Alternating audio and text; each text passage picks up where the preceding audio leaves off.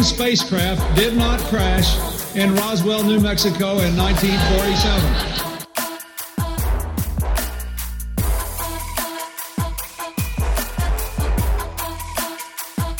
You know flat earthers, I guarantee it. But you don't know who they are because they're afraid of talking about it.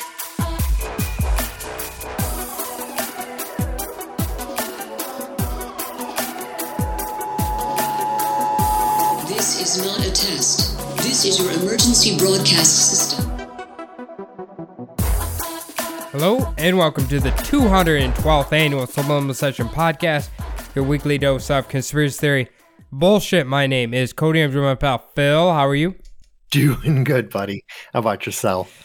Not doing too bad. Another awesome week. Um, I wanted to ask. I know you brought it up last week about uh the Johnny Manziel documentary.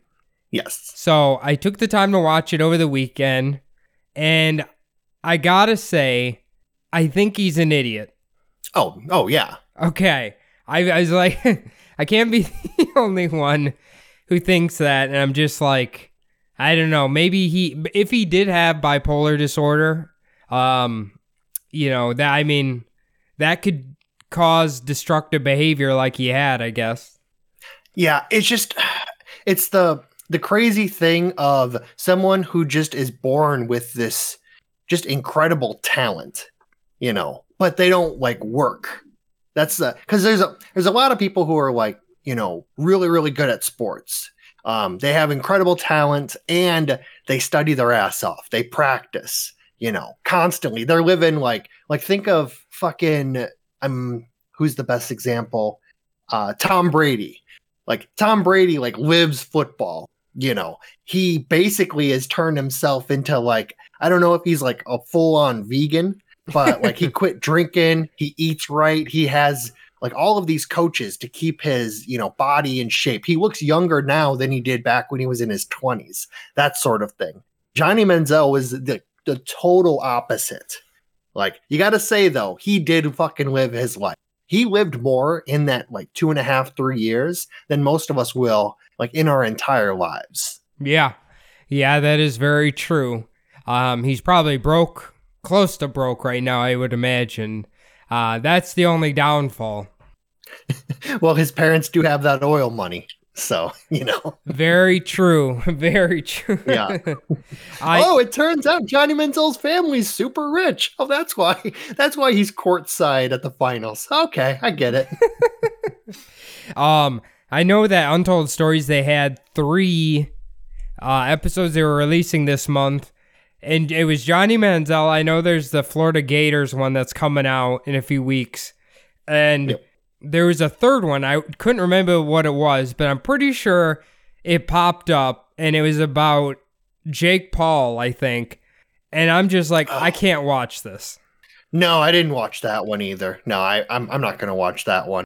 Uh, there was so I, I know you probably don't watch it. There's a show that is called Dark Side of the Ring. I think they actually just had their season finale. They did it on Marty Jannetty, which ah. the stories of like Marty Jannetty and Shawn Michaels when they were the Rockers are pretty legendary. Yeah. yeah. I'm gonna watch that one. Yeah, they um they weren't good guys, right? No, they were terrible human beings. Yeah. Absolute monstrous human beings yeah, not good. yeah, that's what I thought. Um, I remember listening to whoa, Marty's. Maybe it was on Crime and Sports.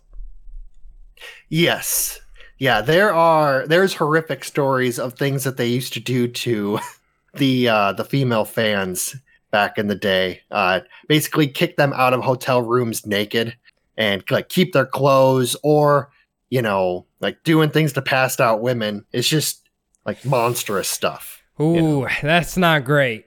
How many? Yeah, how many seasons of Dark Side of the Ring is there?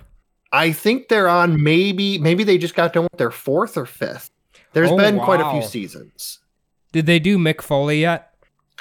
Um, God, I don't know about that. I mean, maybe he doesn't. These... so there's uh, not really. He didn't really. I mean, outside the ring, he had a pretty like tame life actually, outside the ring. Inside the ring, you know, fucking absolute savage, barbed wire, you know, barbed wire rope matches, all that crap. Kind of the Japanese death matches he was known for. But outside, he was like a family man. So, So Dark Side of the Ring is only the criminal ones, not just like the injured ones.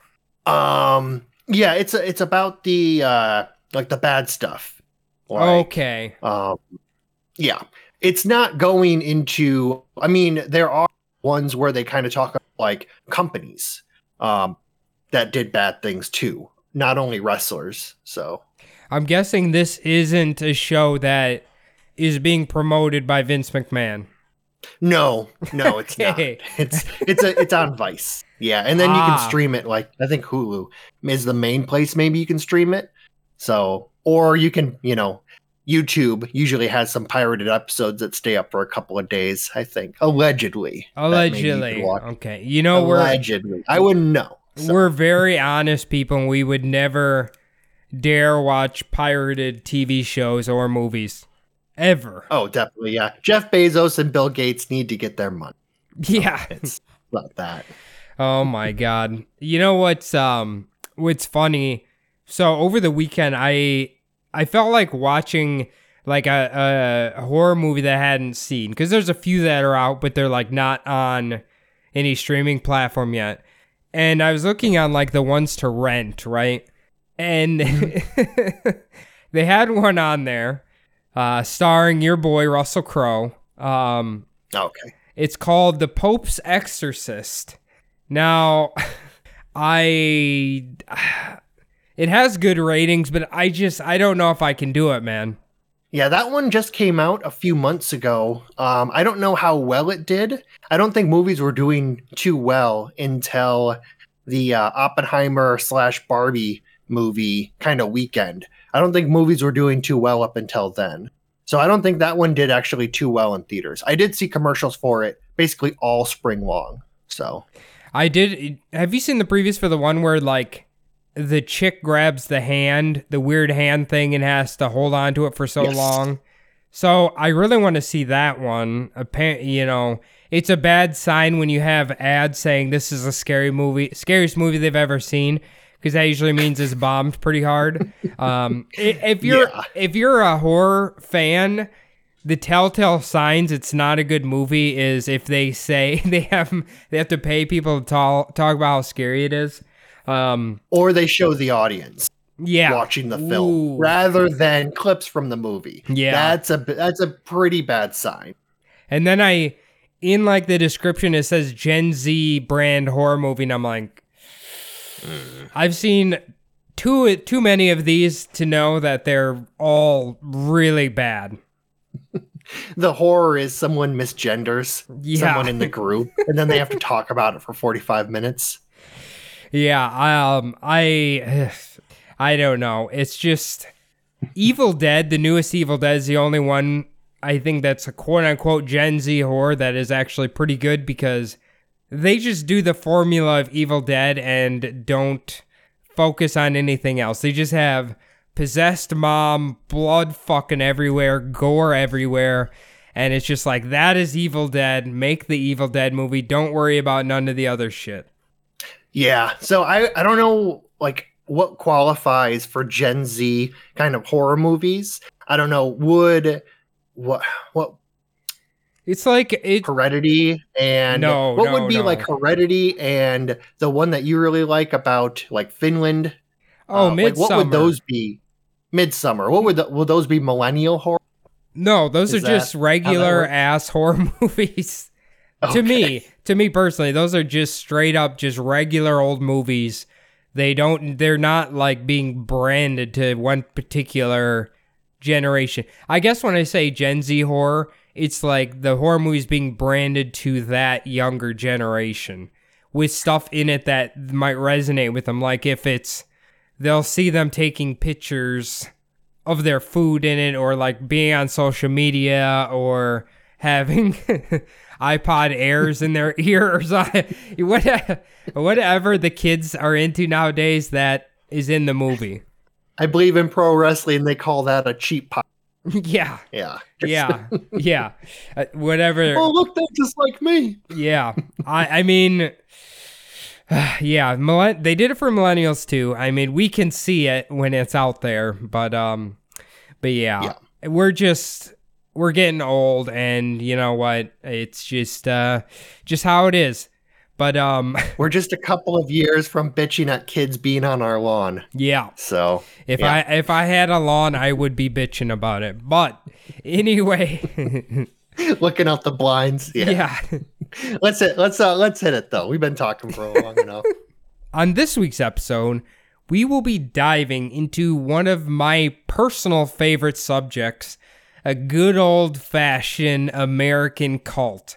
Now, this particular cult seems to have been a bit forgotten as history progresses, also due to the fact that so many other cults have such a larger notoriety. This one kind of gets buried in uh, in with the rest of them. Now, this particular cult, as we will find out, has its very own unique kind of pitch, its little marketing thing to draw people in, and their main thing is becoming immortal. Okay. Hmm. now, as we're gonna find out through throughout the episode, this guy kind of uses methods that are eerily similar to what you might see being promoted on different social media platforms from a quote unquote self help coach. Uh, so that's kind of fascinating. You're going to see some parallels here as we go along. Now, every time I hear the word immortal, I think of you, Phil, because you talk about how awful it would be to be immortal. Absolutely terrible. Yeah. You would not want it. No, you wouldn't. I mean, think about every vampire movie you've ever seen. Like they're never happy with immortality. It's a it's a curse. Immortality for vampires, like having to eat blood, not being able to go out during the day, that's a curse. Immortality, that's the ultimate cur- curse for them. So, But I mean, what if you were fuck, I can't even think of it, but if you were like a big guy, you just ate whatever you wanted and uh but you're immortal. Like your heart would never give out on you. Yeah, that would be kind of cool. Uh hopefully you would have, you know, some really good uh just be able to eat whatever you wanted. Your metabolism like really really high or I guess, you know, maybe it'd help out if you like worked out, you know, kept your body in shape or you could be the biggest star of like my 12,000 pound life. have to have a semi truck drive you around. I mean, let's be real here, Phil. Vanna White looks pretty happy. And I'm pretty sure she's immortal. yeah, Nick Cage, Vanna yeah, White. Yeah. Um yeah. Keanu Reeves, maybe. Oh, definitely Keanu Reeves. Yeah. Yeah, there's pictures of him back in the Civil War. but Keanu Reeves also, like, you never see a picture of him smiling. You know, it's always like every day is very mundane for him. So maybe he, He- is a few hundred years old. He and it's just uh, whatever. he's you know. uh he's always in character. That's all. He's just always Neo. Oh, possibly. I was going to say um, the self help coaches that you see on like Instagram, like the TikTok short videos, uh, they always have this weird kind of uh, kind of vibe to them. Like, oh, come in close. Like, is this that guy? Like, are are these? Is this like more of a recent thing, or how Oh, uh, how are they doing? No. What's their What's their media? what's their media? Um word of mouth. That is what it's gonna be. mouth. Okay. You'll see it's very old. Uh probably barely even telephones existing at this point. The original farm internet. Yeah. they, they probably had better methods of communicating than the fucking farm internet. But uh I will tell you the year here and then you'll get an idea of where uh where this is at. Now, the founder of this cult we will talk about today was a man by the name of James Bernard Schafer.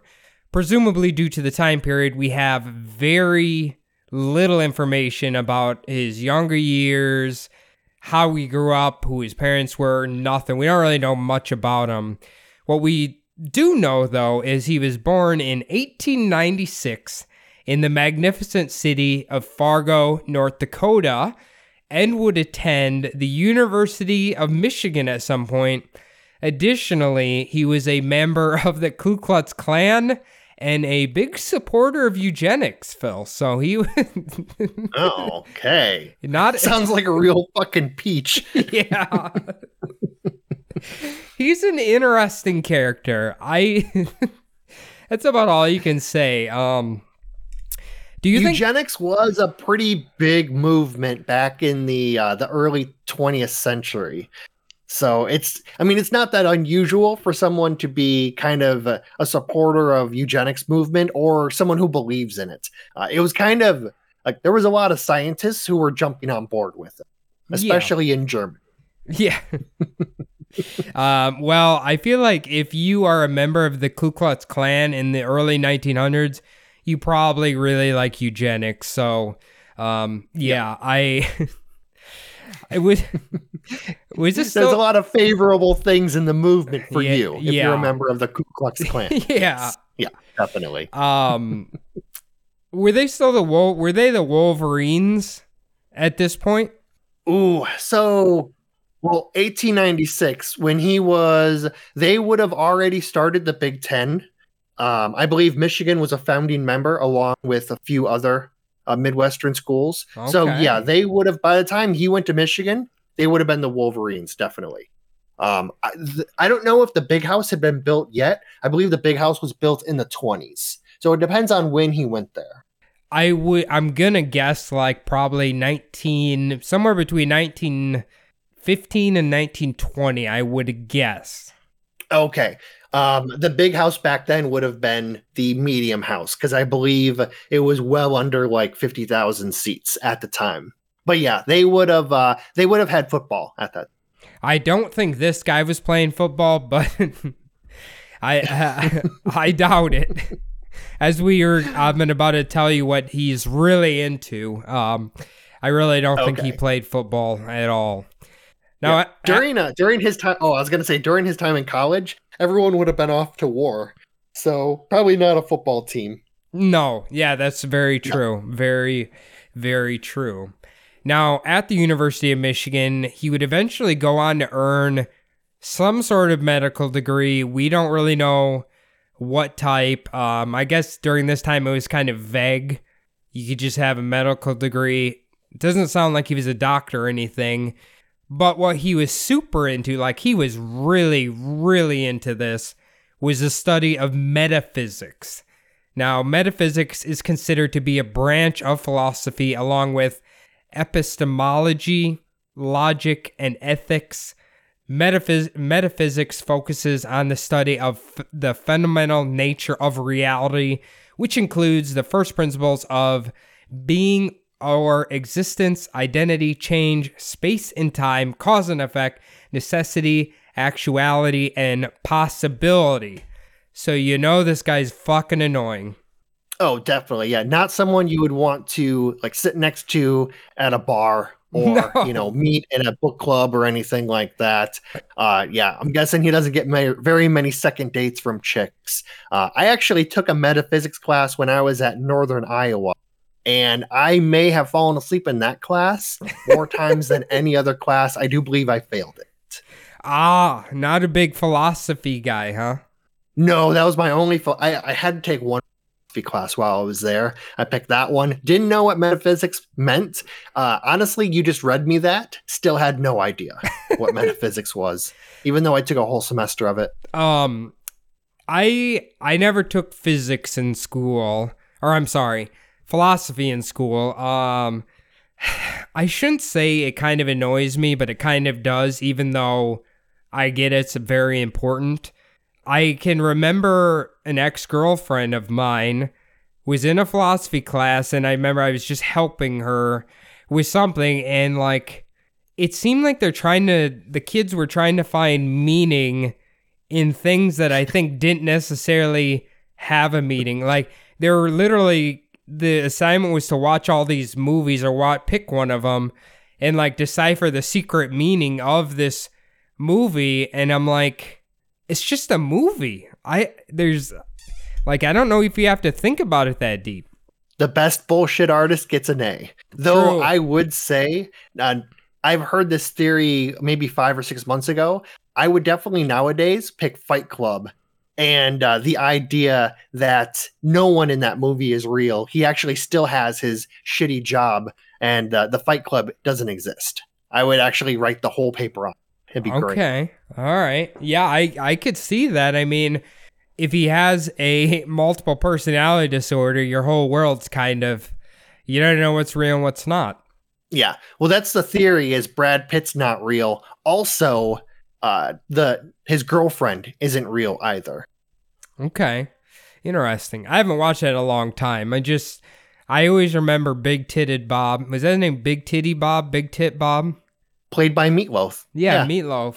Rest in Yep. peace, Meatloaf. Um anyway, continue on here. Now, the thing about this, I want everybody to keep in mind is the cult was I don't want to say secret.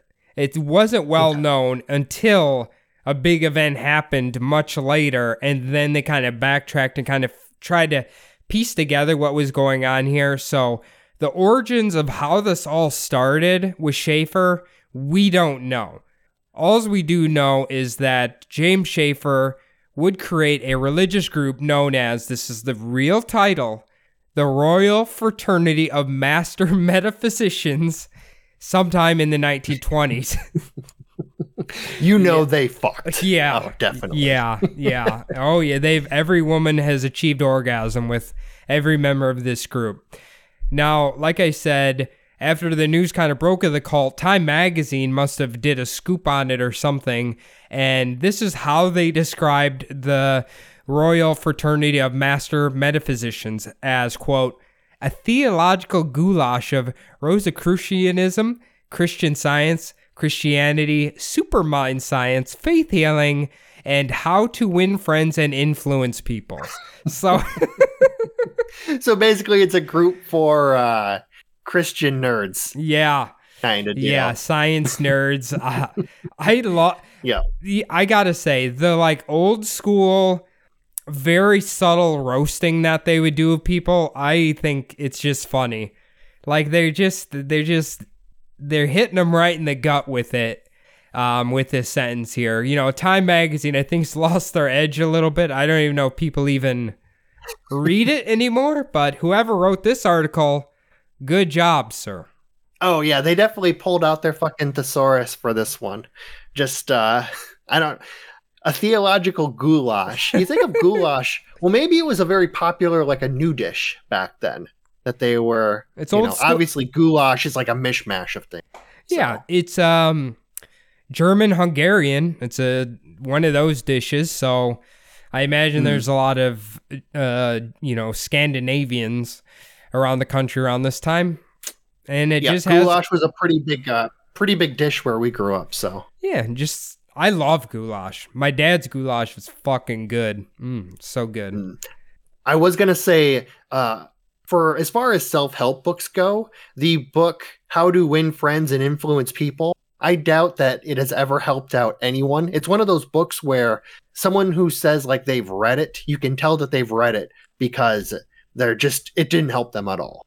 they just have no charisma, So- no nothing, no extra.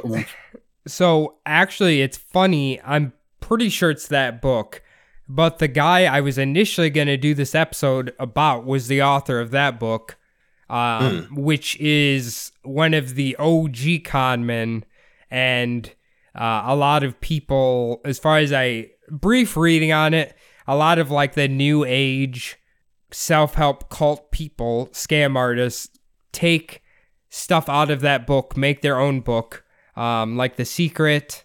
Uh, what's the other big one? Tim Robbins or Tony Robbins?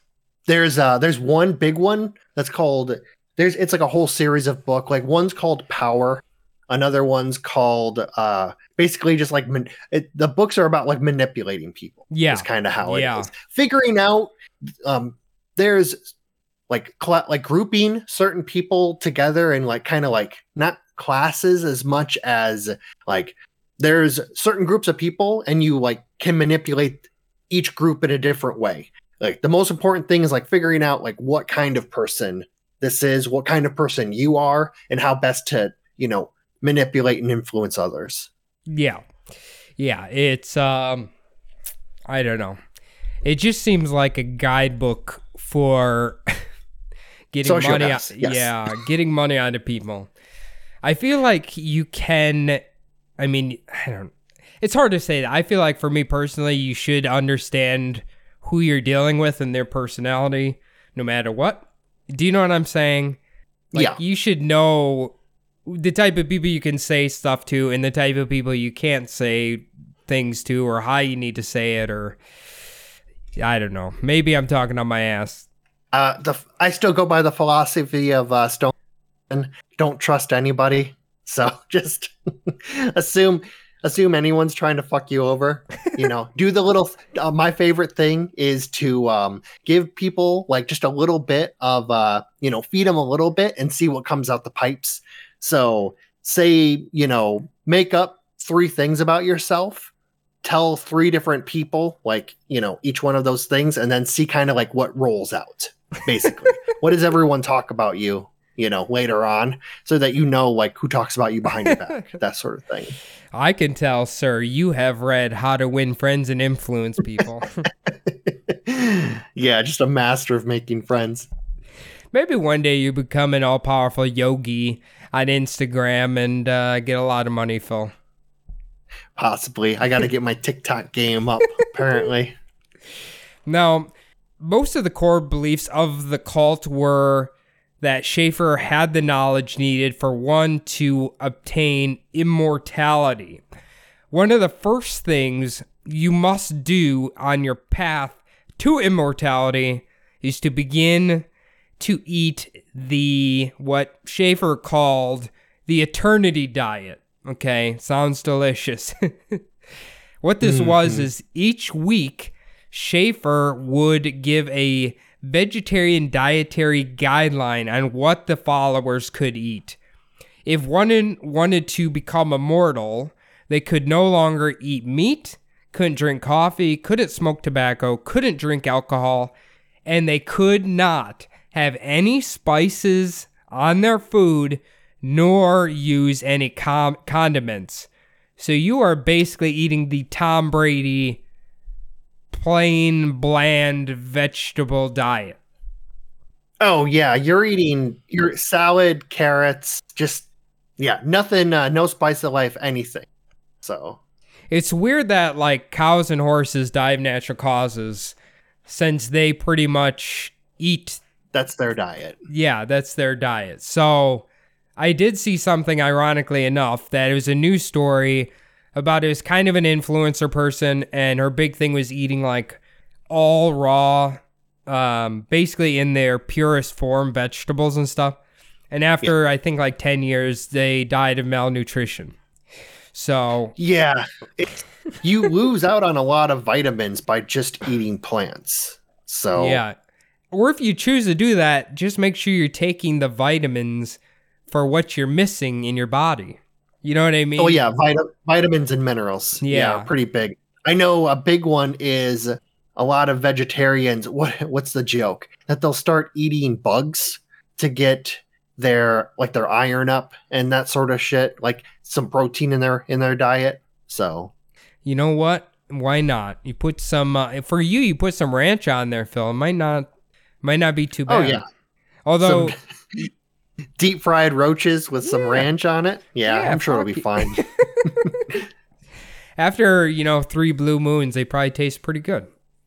Oh yeah. Well, who knows? I mean, I've said it before. If you put enough butter and salt on a plate, I'll fucking eat it. So it's I don't mind. Like honestly, like there's some people who are like super picky with their foods. Like I'll pretty much eat anything. I was gonna say he was talking about the eternity diet. It would be great if his eternity diet was just three meals a day of ambrosia salad, and then he died Oh. of diabetes after like two years.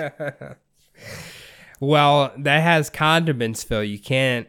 The sauce on that is a condiment, right? So you can't have that. ambrosia salad. It's one of those. I think it's like a southern dessert type, kind of like the salad and the. oh yes, know, the dessert. fucking The thing is, the marshmallows, right? Yeah, the marshmallows, the pink marshmallow kind of salad. Yeah, yeah. Yeah. If I, you know, obviously my grandma and stuff love that shit, I I just Yep. couldn't do it. It's super sweet, yeah. But the thing is, ambrosia was uh, like the Greek gods. Basically, the food that they ate it gave humans more immortality. That's kind of what I thought you were going for. Oh, okay. I didn't know that. Um, Plenty of Xena, warrior princess, and and Hercules. I watched when I was they a kid. So they were big fans of ambrosia salad, huh? I guess so. Yeah. Now, preparing your body for or immortality was only one part of the equation. You also needed to train your mind to be immortal as well. Scha- Schafer would tell his followers that all their problems and ailments in life were caused by what he referred to as destructive thinking. He claimed that all illnesses, both mental and physical, and death, were simply byproducts of destructive thinking. If one simply never thinks about getting sick or being hurt or even dying, then those things will just simply not happen to you. You have to just hmm. always think positively and you will never succumb to an illness. That is basically the secret right yeah. there. Yeah. That's what I'm saying. Yeah. These all these things are all the same, man. Like I swear I see shit like this. I well, for me Instagram, I see shit like this on there like, "Oh, if you're a vegetarian then you're whatever or just don't ever think about the bad things in life and then they just don't exist." Yeah, it's one of those deals where, I mean, I could see it with like cancer. So if you're constantly worried that you're going to get cancer, then that causes stress in your life. Stress may increase your well, risk of getting cancer. Yeah. So it's one of those situations. Problem is, I don't know if it's like proven that like high stress causes cancer. It's kind of like like a it's believed to be correlated, but I don't know if it's, you know, as proven as like smoking well- or sun exposure. Well, I think what probably it would in that realm would be is that high stress lowers your immune system. So thus you Ah. are more susceptible to either the cancer, you know, growing faster or you're getting sick from some other illness. High stress can literally cause hives on your body. It can cause canker sores in your mouth. It can cause, you know, like it can do a lot of shit to your body. So I totally get that. Um, I I feel like it's for I can't even imagine existing in where there's never a single stress in your life. Could you? Um, I mean, I live a pretty stress-free life. I don't. It's kind of I, you know. You do um, you do get but, like, I- agitated. What's that? I see you do get agitated sometimes, right? Oh yeah, I get fucking I get pissed at things. Yeah, no. Yeah, but I mean it's the kind of not allowing myself to get super stressed about like I let it out right away. If I'm pissed about something, I'm just fucking, you know, I let it out. I play a lot of uh like if I play NBA 2K, that game, you know, I'll yell at the TV. I always feel better after I play because I always swear at the TV, you know, curse God, curse the makers of the game, that sort of thing. Right. So, Yeah. Well, you know what? Um maybe you are partially on the way to immortality, Phil. Yeah. Also, I'm happy with my uh, meager peasant lifestyle. So I have more than enough money to get by, and uh, I'm good. You know. Yeah. You live a simple life, you're a simple man. Yes. There you go. There you go. Now, as the leader, Schafer, he would have people refer to him as, quote, the messenger. That was his title for himself. Uh, he claimed that his knowledge of the metaphysical was so powerful. He could read people's mind, he could cure any illness that any person had, and if you were to really get on Schafer's nerves, he could completely dematerialize your entire being and he was also able any object that existed he could just dematerialize it Rosie O'Donnell. Dear God. what um does star trek have dematerialization They do. So they they have the transporters. Uh, they also have uh, certain types of guns that are called disruptors that Okay. basically um, like break apart your your cell material type deal. Uh, it's kind of like one of those. It's not like like the weapons that Starfleet uses have stun settings and and kill settings. Uh, the weapons that I believe it's like the Romulans and the Klingons use are disruptors, where they're meant to torture you and kill you type situations. So, Oh, okay. maximum pain. So basically, he has this in his head. He Mhm. can just dematerialize anything, just evaporate you, turn you back into nothing. It reminds me of that South Park episode where it was the battle of the psychics. Oh, Where- yeah. Cartman Cartman said that he was psychic, and then all the psychics were, you know, come in to attack him for a, you know, stepping in on their territory. So they're all having like a psychic battle back and forth. kind of reminds me of that. I I hope that they did something like that I hope at so. some point. I hope so. I hope Criss Angel came in and took him out because he's clearly the most powerful. Who is the most popular? Was uh John something? John Edwards. John Edwards. Yeah, he was the one who had the big TV show that they made fun of. Yeah, that guy. I have looked like when I'm starting to do my episode. I swear to God, I have looked at him probably like three times. They keep his Hmm. shit pretty tight knit, so it's hard to like get the good shit. But one of these days, John Edwards, I'm gonna find it. Talk about a con man's con man. Yeah, Just so much has come out about like his tactics and the crowd work and shit that they did. Ugh. But I was gonna say for this guy, uh, getting back to him, um, definitely you can kind of see some of those con man materials. It's called cold reading. yeah, uh, something that John Edwards did really well. Uh, basically, it sounds like he's doing that with reading people's minds. The curing illness thing. Um, there's a lot of these like mega church pastors who do the same thing, where it's kind of like you after church you feel good. So if they healed you of something, you leave feeling good as if you were cured of your your illnesses. Maybe you weren't really cured. Maybe you didn't really have an illness, but you know you thought you believed in his power enough that it kind of, you know, the placebo effect jumped in there. The dematerializing people, um, you know, I I'm surprised no one called him on that, but you know, people were probably worried. true. they were his followers, you know. True. This guy is an asshole, but he's kind of suave, and I kind of think it's funny. But uh, but uh, let me continue on here. Now, by the 1930s, the cult had swelled to thousands of followers. One site said there was 10,000 people who were like involved with this. So most of them were middle-aged women. Apparently, said women were quite fond of Mr. Schafer, and it would be very common to see them hugging and kissing him on a regular basis. Uh, Schafer would later, later tell people who asked about it, quote, I can't deprive them of that. It's their aspirin. what a pimp. I was gonna say it's pretty suave. I can't even lie. I cannot fucking lie. Now, additionally, there was a inner circle of all male members, kind of like the, you know, the tightest of the tight of the cult. There, Yeah. they would call themselves the Storks, and adorned diaper pins as lapel eb- el- emblems to signify their position within the cult. So, anybody who knows cults, um, you usually have a sec- sex fiend leader.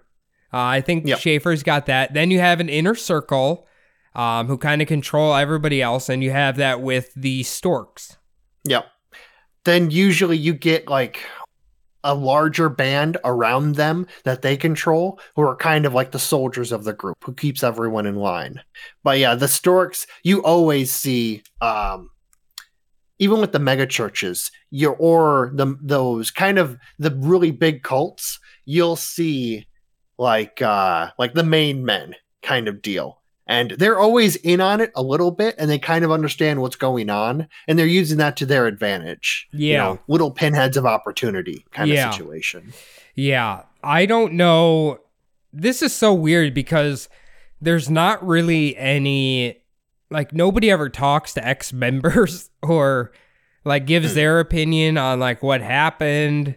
It's almost like this thing just happened for, you know, a decade, two decades, ballooned up and then just collapsed. So um, it's a very strange cult. Maybe it's with the timing kind of, you know, uh, we'll we'll get to the end of it, but you know, it's kind of like the Great War or the World War II's kind of right follows right after it. So maybe that's kind of why I got forgotten a little bit. Now, I will say there are ebbs and flows to kind of like the spiritualism movements, the new age mysticism, that sort of like we do like we've talked about it before, like during the mid 1800s there was a lot of I wouldn't maybe like people who believed in like talking to ghosts and that Yeah. sort of thing. Then there was like big evangelical movements. Uh, you know, Satanism came around. Kind of nowadays we live in kind of this new age, kind of like Wiccan, uh, like a naturism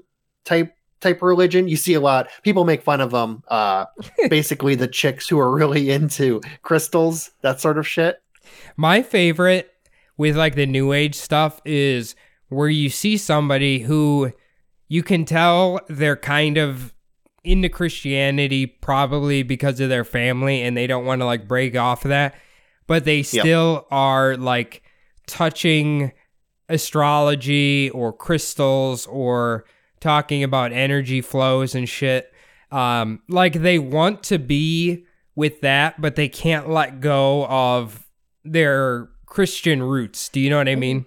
Not until grandma dies and then they can stop going to church, Yeah. pretty much. That's yeah, Yeah. Then they You know, can go, that sort of thing. you know, do little rituals in the woods and dance with their titties out and whatever they want. But they gotta wait till grandma goes to the great Yeah. beyond before that happens. Saturday night, titties out in the woods with the girls. Yeah. Sunday morning, in church with grandma wearing Sunday best. Yeah, that sort of thing. titties buried under many sheets of clothing at church. Yes. the exactly. duality of titties. Um, now, like a, all this shit sounds amazing. Um, really cool stuff.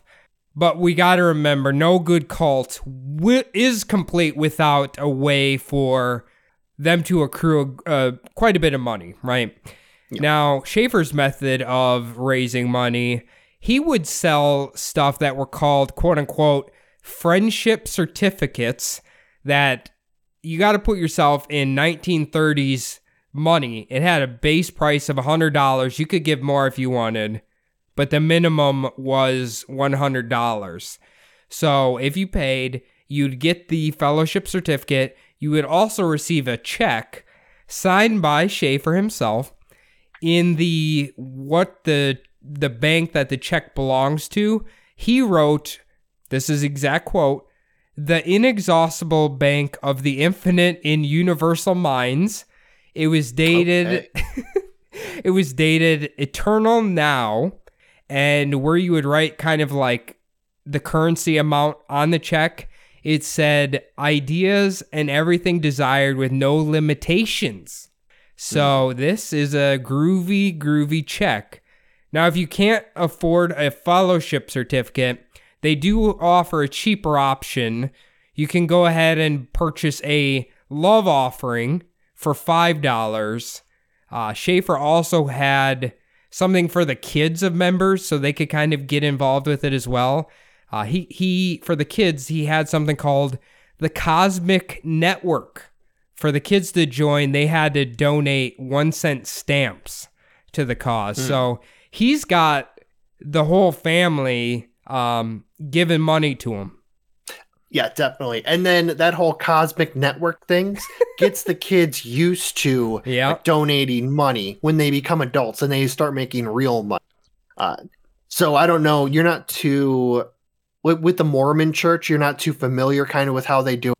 They have things called charter schools out here that the Mormon Church will run, and basically, when they're teaching the kids in these schools about uh, this is what my my nephew is saying. He went to a charter school that was ran by Mormons.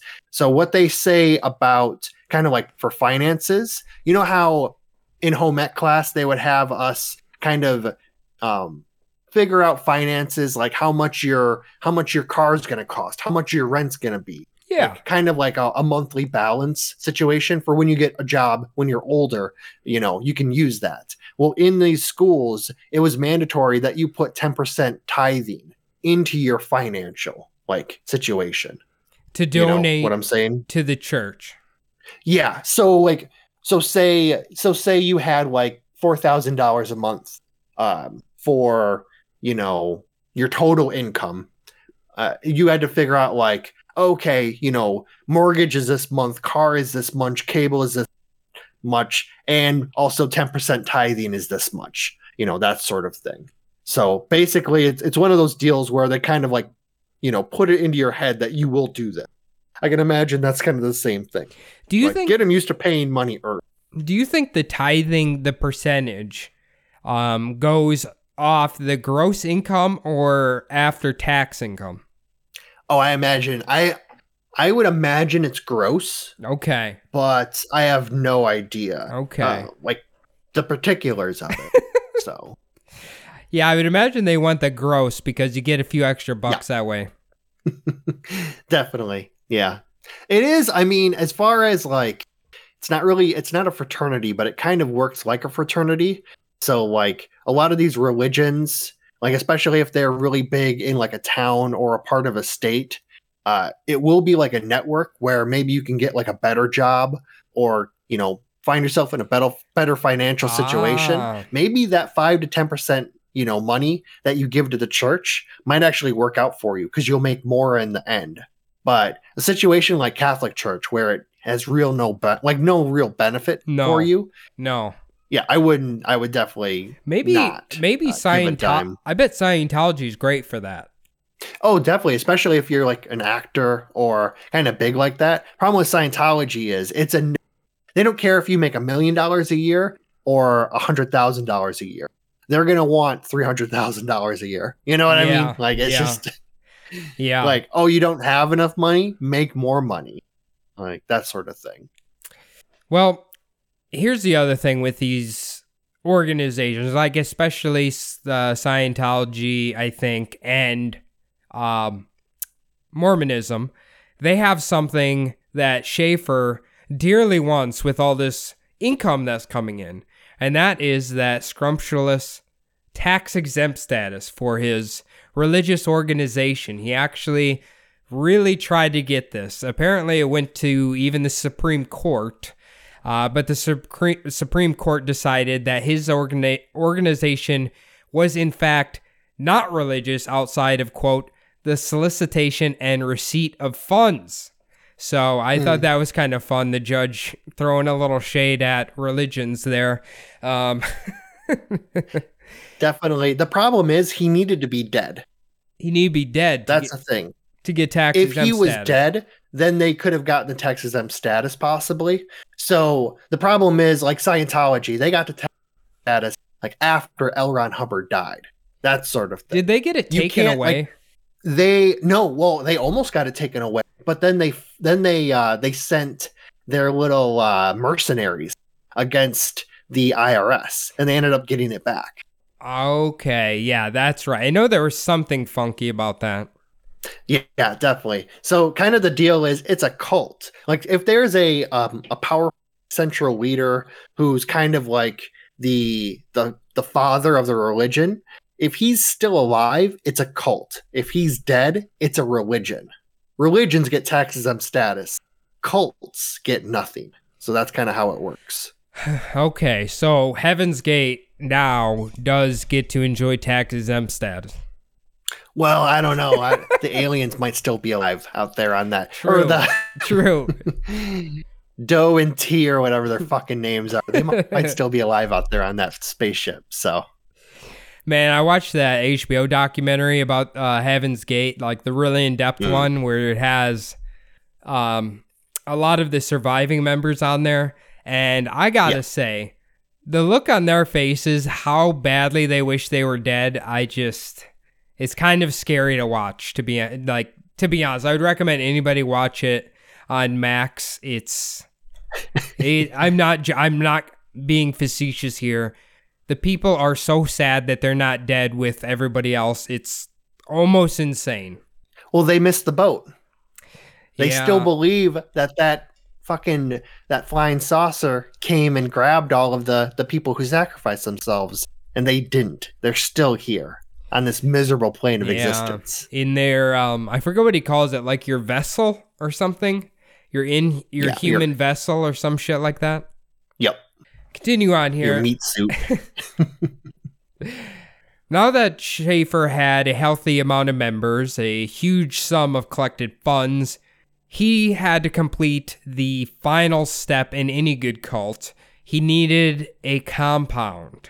So on January So on January 13th, 1938, his religious group purchased an 800 acre estate in Long Island that was originally called Idle Hour. It was the estate of William Kissam Vanderbilt and contained 110 rooms. It was originally built in 1901, apparently for $2.5 million, but Vanderbilt passed away and the home kind of became abandoned, run down because nobody was living there. So Schafer would manage to buy the property for $350,000. And any good cult, you got to name your compound. And he changed the name from Idle House to Peace Haven. Pretty classy, huh? Yeah, it's uh it's a kind of a cool name. Uh I will say so William Kissam Vanderbilt, uh that's the Commodore, correct? I don't the know. the robber baron? Yeah, yeah, yeah, yeah, yeah. Yeah, okay, yeah. yep. All right. So I didn't know if it might be might have been like his son or somebody one of his descendants. I'm not sure how long Vanderbilt uh lived for. Obviously, you know, he can afford, you know, 200 2.5 million dollars back then is a shit ton of money. But he definitely had that. Oh yeah, definitely. Yeah. Uh it is I mean that's the yeah, the big thing like Scientology is well at uh real estate. Yeah. Huge into real estate now. Um this 800 pound or 800 acre compound um definitely is needed. You very much have like a headquarters now, centrally located, kind of like uh, a mecca for everyone to come visit too. So, 110 definitely have a gift shop. Definitely Yeah. a gift shop. 110 rooms, you can hold quite a few cult members in there. Oh, definitely. Yeah. the doors lock on the outsides of those rooms though, not on the inside. Well, we're about to get to um, one of the very important reasons for the purchase of this property, which um, I'm going to tell you, it's a little, it's going to be a little shocking here, Phil. Okay. Now, sometime in 1938, the Storks they began to take out ads in local newspapers. They were searching for a pregnant woman or a woman with a extremely young child. Schafer had created the idea that he wanted to make a quote immortal baby. Eventually, the group would be contacted by a woman named Catherine Gnut, who was a waitress from New York City. She had a red haired, blue eyed daughter named Jean Gnut. Catherine would claim later that she was too poor to even feed Jean at the time, so she offered to let Schafer raise the child. Uh, one would expect that maybe Catherine was like a member or knew somebody in the cult or something like that, but she had no idea what it was. Um, she didn't even know it was a cult.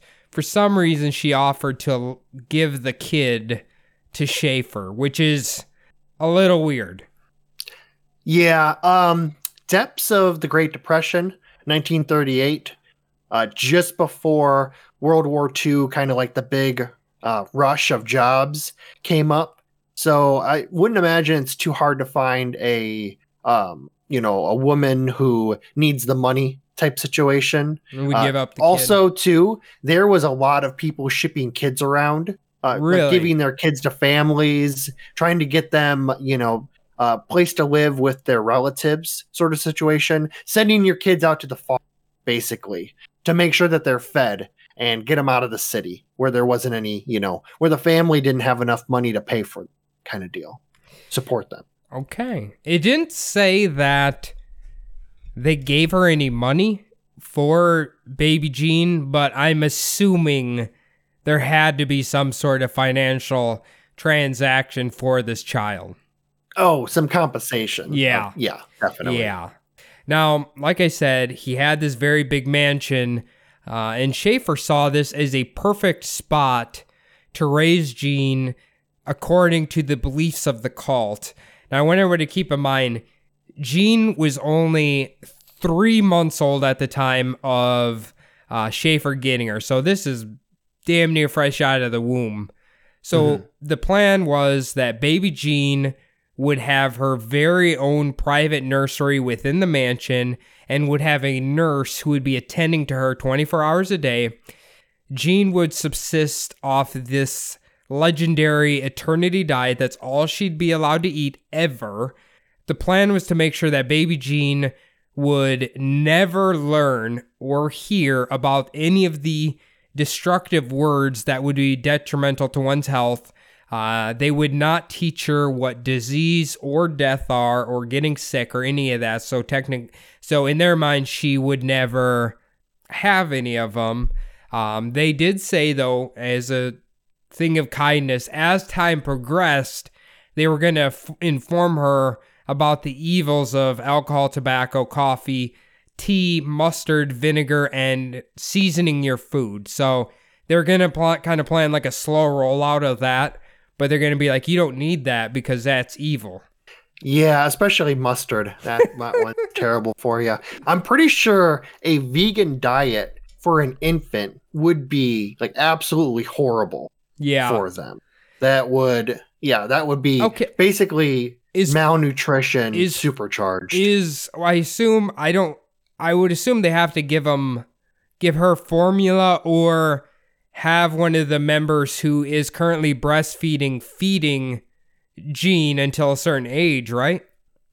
yeah, there would have to be you like because what are you feeding them? Like ground up broccoli or something like that, like in a paste. Uh, you, it's yeah, there would have to be um some sort of situation like that. Formula back then, I don't really know what that consisted of. If there was kind of like the formula we have today Yeah. back then, but like an uh, yeah, uh, something something along that line. Yeah, you, Yeah. you couldn't just start giving a 3-month-old baby vegetables. You know yeah, what I mean? no, that wouldn't work. They don't even have teeth. Yeah. They wouldn't be able to process it in their stomach either. No, so absolutely not. Now, as I said, the ultimate goal was for baby Jean to ev- eventually grow up into this like perfect embodiment of all of the principles of the cult.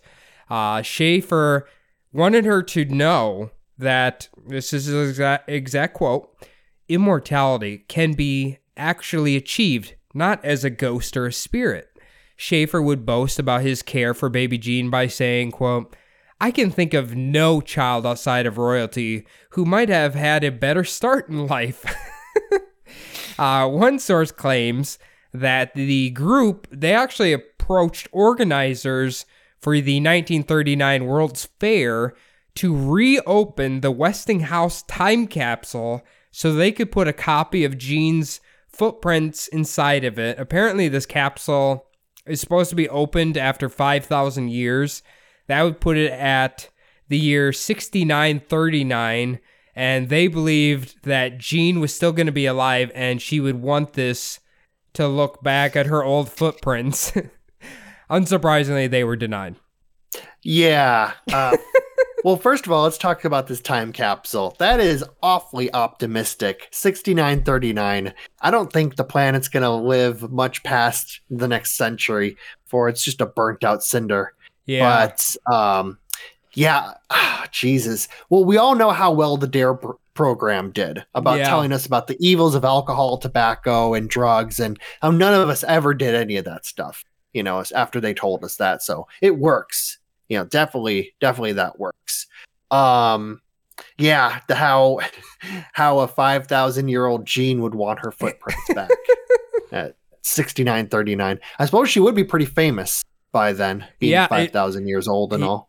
Yeah, I mean, Jesus Christ, 5,000 years. Can you imagine? Okay, so this time period, people are still, you know, there's cars, but there's still people with horses. And if you're 5,000 years in the future, you're probably like fucking teleporting places or something if humans are still here. Um, I Humans might have advanced towards like the fifth dimension by that time if we keep going on this path. There's no like there's no limit. Like in a few hundred years, we're gonna be like transported. like thousands of years from now, who knows? Unless we fuck it all up and have to restart the clock again. So That is true. That is true. I guess we don't know. Maybe only Jean will know in the future. definitely. now, at some point, Schafer he wanted to make it official and he wanted to legally adopt baby Jean as his own child, but for some reason it never worked out for him. Uh, after being in the custody of the cult for 15 months on December in December of 1940, strangely, Jean was returned back to her parents' custody. Schafer would say, quote, now the parents have adjusted themselves and want her back. The truth is that Mrs. Gannott had actually gotten a lawyer that sent the group an ultimatum that they needed to return Jean to her custody or whatever would happen. Coincidentally, the same lawyer was also representing clients who were suing the cult for fraud. So, um, you know, he was like, "No, no, no, no. I the parents are fine now. I got to give the baby back." But the truth is, uh, the lawyers got involved. Yeah, a little pro bono work. Yeah, Good for the soul for the lawyers there. Yeah. Um yeah, that is interesting. I figured it was some some situation like that. Either uh you know, beginning of World War II, everyone, you know, if you wanted a job at the beginning of World War II, you could pretty easily find one. So maybe they had gotten some money, or there was this situation where enemies of the cult basically were supporting her now. That sort of deal. So, yeah, yeah. Um, it's interesting because the I don't know if the rules have changed for suing somebody, but apparently the lawyer was suing for grand larceny, which I thought was like a criminal charge. Am I Hmm. incorrect about that? Like that I believe that's theft. theft? Okay, Is that yeah, I, it's theft, but I'm saying like I didn't. I thought you could sue people for a, a dollar amount or something. Um, I didn't know you could like sue them for grand larceny. Maybe you can. I don't know. Um, you know what I mean? Like that feels like a criminal charge. Yeah, like you're charged with grand larceny. Yeah. Um, you, I, I suppose you could claim like damages, or possibly that someone stole that money from you, or you know, bilked you out of that money, and sue them for a dollar amount. Maybe that sort of situation. Yeah. Like Um, in modern but- modern times, that's how I feel it is. yeah. The state, the state presses charges of grand larceny. Um, a person would charge would sue you for damages. Yeah. that sort of thing. Yeah. even damages of like lost income or lost money or you know someone fucking you over basically Yeah. Either way, um, it eventually ended up with Schafer being found guilty, and he would be sentenced to serve five years at Sing Sing prison. While their leader was in prison, naturally, uh, this always happens. The cult just kind of dissolved away uh, before Schafer could be released from prison. While in prison, uh, Schafer lost custody of the mansion because he was unable to make payments. yep after he he uh, got out, he tried to resume the cult, but it just he couldn't, you know, get any traction with it. So he instead he kind of opened education centers to continue to spread the knowledge of immortality. So he's trying a different route with it.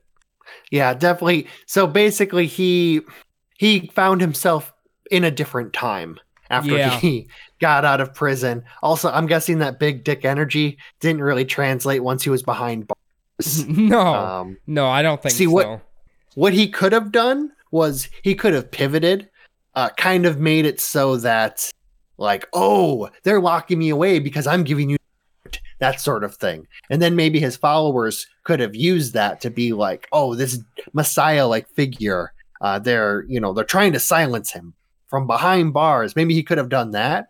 but he might have just burnt it out, basically. Yeah, I think I I feel like when you lose your leader sometimes in these cults, you kind of I don't like the the constant brainwashing message kind of gets snapped. And people like kind of come back to reality. Yeah, it is. It's kind of amazing that none of his storks wanted to pick up the mantle. Normally, there's one kind of, at least one, maybe two, kind of, uh, uh I guess you would call them kind of like the Zetas. Uh, not really the Alpha, but someone who's like wanting to step up in place of the Alpha t- sort of situation. It's amazing that there wasn't anyone who wanted to take the mantle of leader, like away from him like while he was you know down on his luck in prison uh trying to kind of get the money for themselves the prestige for themselves you know Um could it be due to the timing a lot of the storks got sent to uh to fight in the war. frontline baby Yeah. possible That's yeah. that's what I was thinking like maybe they uh are all dead in Europe or Japan somewhere. possibly Yeah. yeah, they're or yeah they're on some boat out in the sea you can't really uh can't really spread the message too well from there Just imagine them like they're in I- Iwo Jima and they're charging up and they're like, I'm immortal, you can't kill me. And then they just get blown to smithereens. I don't need this damn helmet. They're taking off all their. Well, they didn't really wear body armor back then at all. no, But uh, no, no. That uh, the thin uh, cloth that they were wearing, I don't think protected against much. yeah, the uh, you know, basically running into a hole full of Japanese soldiers, just be like, no, no, we don't need to smoke them. We don't need to burn them out. I'm just gonna go in there and just execute them one by one, and they just get torn apart by machine gun fire the Yeah. moment they stick their head up. No, Charlie says he's immortal. He's got this, guys. Don't worry. He's going to take care of him. They're so fed up with him, they just let him go. Yeah. Yeah, no, no, you. I believe you. You got Yeah. this. Get out there. I keep trying to tell General MacArthur about how we can make an immortal army, and he won't listen to me. We need to stop eating all this canned ham. and Yeah. Start just eating vegetables, carrots and cabbage. now, this is kind of crazy, I think, a crazy ending here. Um, he would continue to, you know, have these education centers and and kind of try to spread the message all the way up until 1955. On April 26th, 1955, the bodies of James Bernard Schafer and his wife Cecilia Schafer were found in their car that was parked outside of one of their schools. Apparently, they had decided to kill themselves by running a vacuum cleaner hose from the exhaust and have it coming through the floorboards of the car. They left a detailed suicide note for their daughter about how exactly they wanted her to continue to operate their schools. They put as a reason why they decided to end their lives as, quote, no other way out. So, as a man who preached immortality, he very clearly is not immortal. Oh, definitely. Yeah. Well, that's obvious, but uh, he must have been so tired with his future immortality that he wanted to end it all at uh, what is that? The age of I think he was what, 67. 50, 57, 58, something like that. Uh, I think he was 60 something. No, you're Oh, right. You're right. You're right. Hold on. hold on. Yeah, because he was born in 18, 1896. So yeah, he was just coming up on uh, 59 years. Yeah. So Yeah. Yeah, but with the, I mean, think about with the prospect of immortality in front of you, you know, you just gotta, you know, gotta get out. He decided, you know, his time had come. He was probably aging quite a bit, and he didn't need, no, want his students to see that he, in fact, was not immortal. It's amazing, too. Yeah, There's this detailed letter informing his daughter how to continue to run the school after they just killed themselves. Like, Jesus Christ. I'm sure. Can you imagine how bossy they were as parents? Oh God. Yeah, you would think that the suicide note would say something about like how much they love their kid or how much, you know, how sorry they were or something like that. We're we're, we're sorry for deceiving all these people. Instead, it's just a how-to on how to continue their fucking con job. I'm guessing the daughter didn't keep up with it because I've never heard of this place ever again. So Yeah, I'm sure it was a very freeing moment for her. now this is uh, we're gonna kind of end it here. I'm sure everyone's kind of wondering like what happened with little baby Jean Ganault after her time with the cult. Well, apparently she went on to live a very normal life um, after being returned to the custody of her parents. Jean decided she wanted to kind of live in private. She didn't want to do interviews. She didn't want to answer any questions. She didn't want to talk about the time with the cult or anything like that. So there's really not much information about her. The only thing I found is in 2002, they must have found her somewhere. And apparently, she is happily married, has children of her own. But one thing remains unsolved, Phil if she's actually immortal or not. We don't well, you know, if she if she even had a sip of coffee, she's fucked. Yeah. So Yeah, yeah. So we don't really know. I don't even know if she's still alive. She could be. Night now, probably not, right? 1938, 39. She's probably dead now. uh, possibly. I mean, she would be 80s. she was born in what 30 38 it's 23 so she would be like 85ish years old i think. Yeah, I guess I off guess the top of my head. So i mean she could still be alive. Yeah, that's true. And if she's immortal, I mean, if she's got fucking almost, let's see, 4,900 and like 15 years left. that is true. She does have to live to uh see her baby's baby oh no her baby footprints were never put in that capsule no, she'll never know what they look like. that's true but she will be able to see what else is in the capsule That is sure- true. i'm sure the people of 6900 and whatever are going to be real impressed by the bullshit that they put in there so oh man, there's a book in here called How to Influence Friends and Meet People or whatever. oh, a book on eugenics. How wow. how timely. wow. Okay, guys. Wow. Who put this in here? All these non-corporeal beings just looking over this shit like, ugh, those morons in their meat suits. God, can you imagine 5,000 years from now, like the people looking at what shit they put in there in 1939? like they probably put a fucking light bulb in there and like, whoa, look at this advanced technology, guys.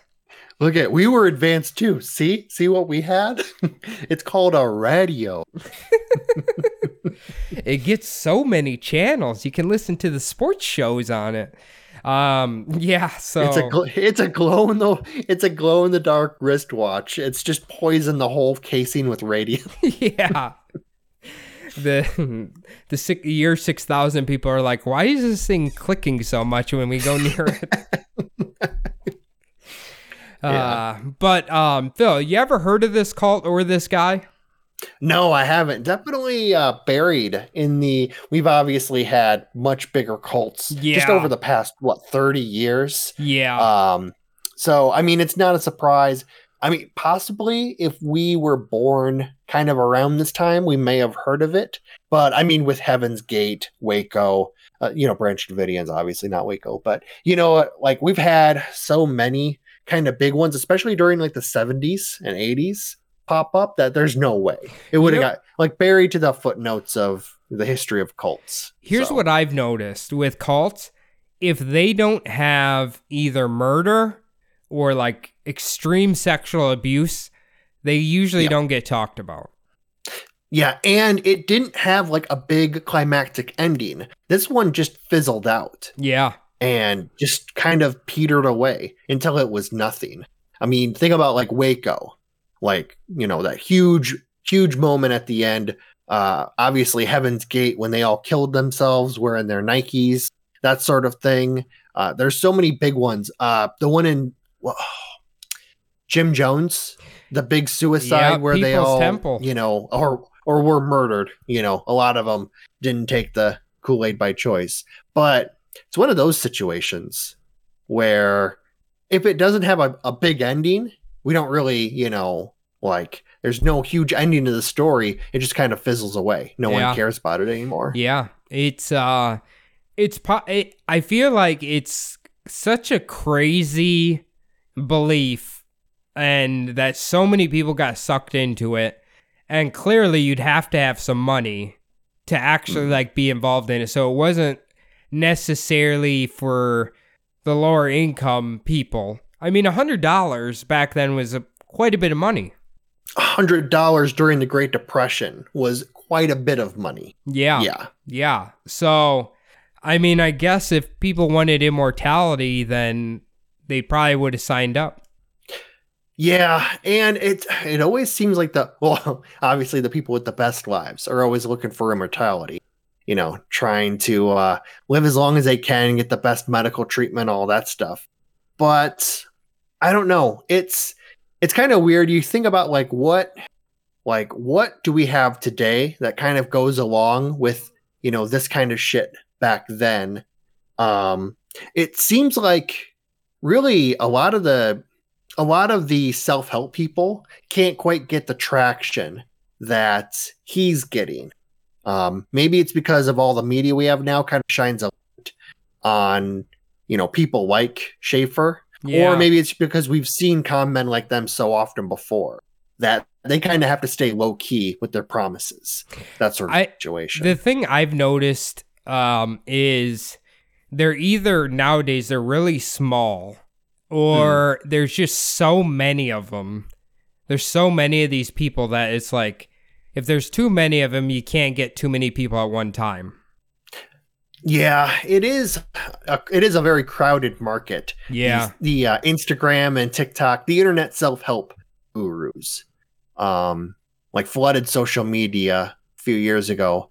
Uh, they really don't make the big promises, though. They're not promising you immortality. They're not promising you, you know, like superhuman ability. They're basically just saying like you'll live a better life in your later years. You know, better whatever they call it, like their vitality that kind of stuff. You know, you'll be able to get it up. That's what they're promising you. you know, that for dudes. I think You'll I, be able to get it up and women won't age as much, you know. I think actually another thing is stuff like this has morphed into like secret fitness techniques that only they have knowledge of. Oh, yeah. The people who have the big uh you always see the advertisement dude who's like, "Stop doing cardio, do this instead. I'll sell you the you know, for whatever amount of money, the secret to losing weight and building muscle, that kind of deal." So, they've all got the secret. Actually, there is, now that you mention it, there's one guy I can think of who actually just got exposed recently. Um, there was the Liver King, the Yep, guy, Liver King. the guy who said he got big just from like eating nothing but raw meat and all this other shit. Never wiped his ass. Yeah, and then it came out as he was jacked to the gills with steroids. It was like thirty thousand dollars a month in steroids. Definitely. Yeah. But he said, you know, it's just from for his low testosterone has nothing to do with trying to get jacked or anything.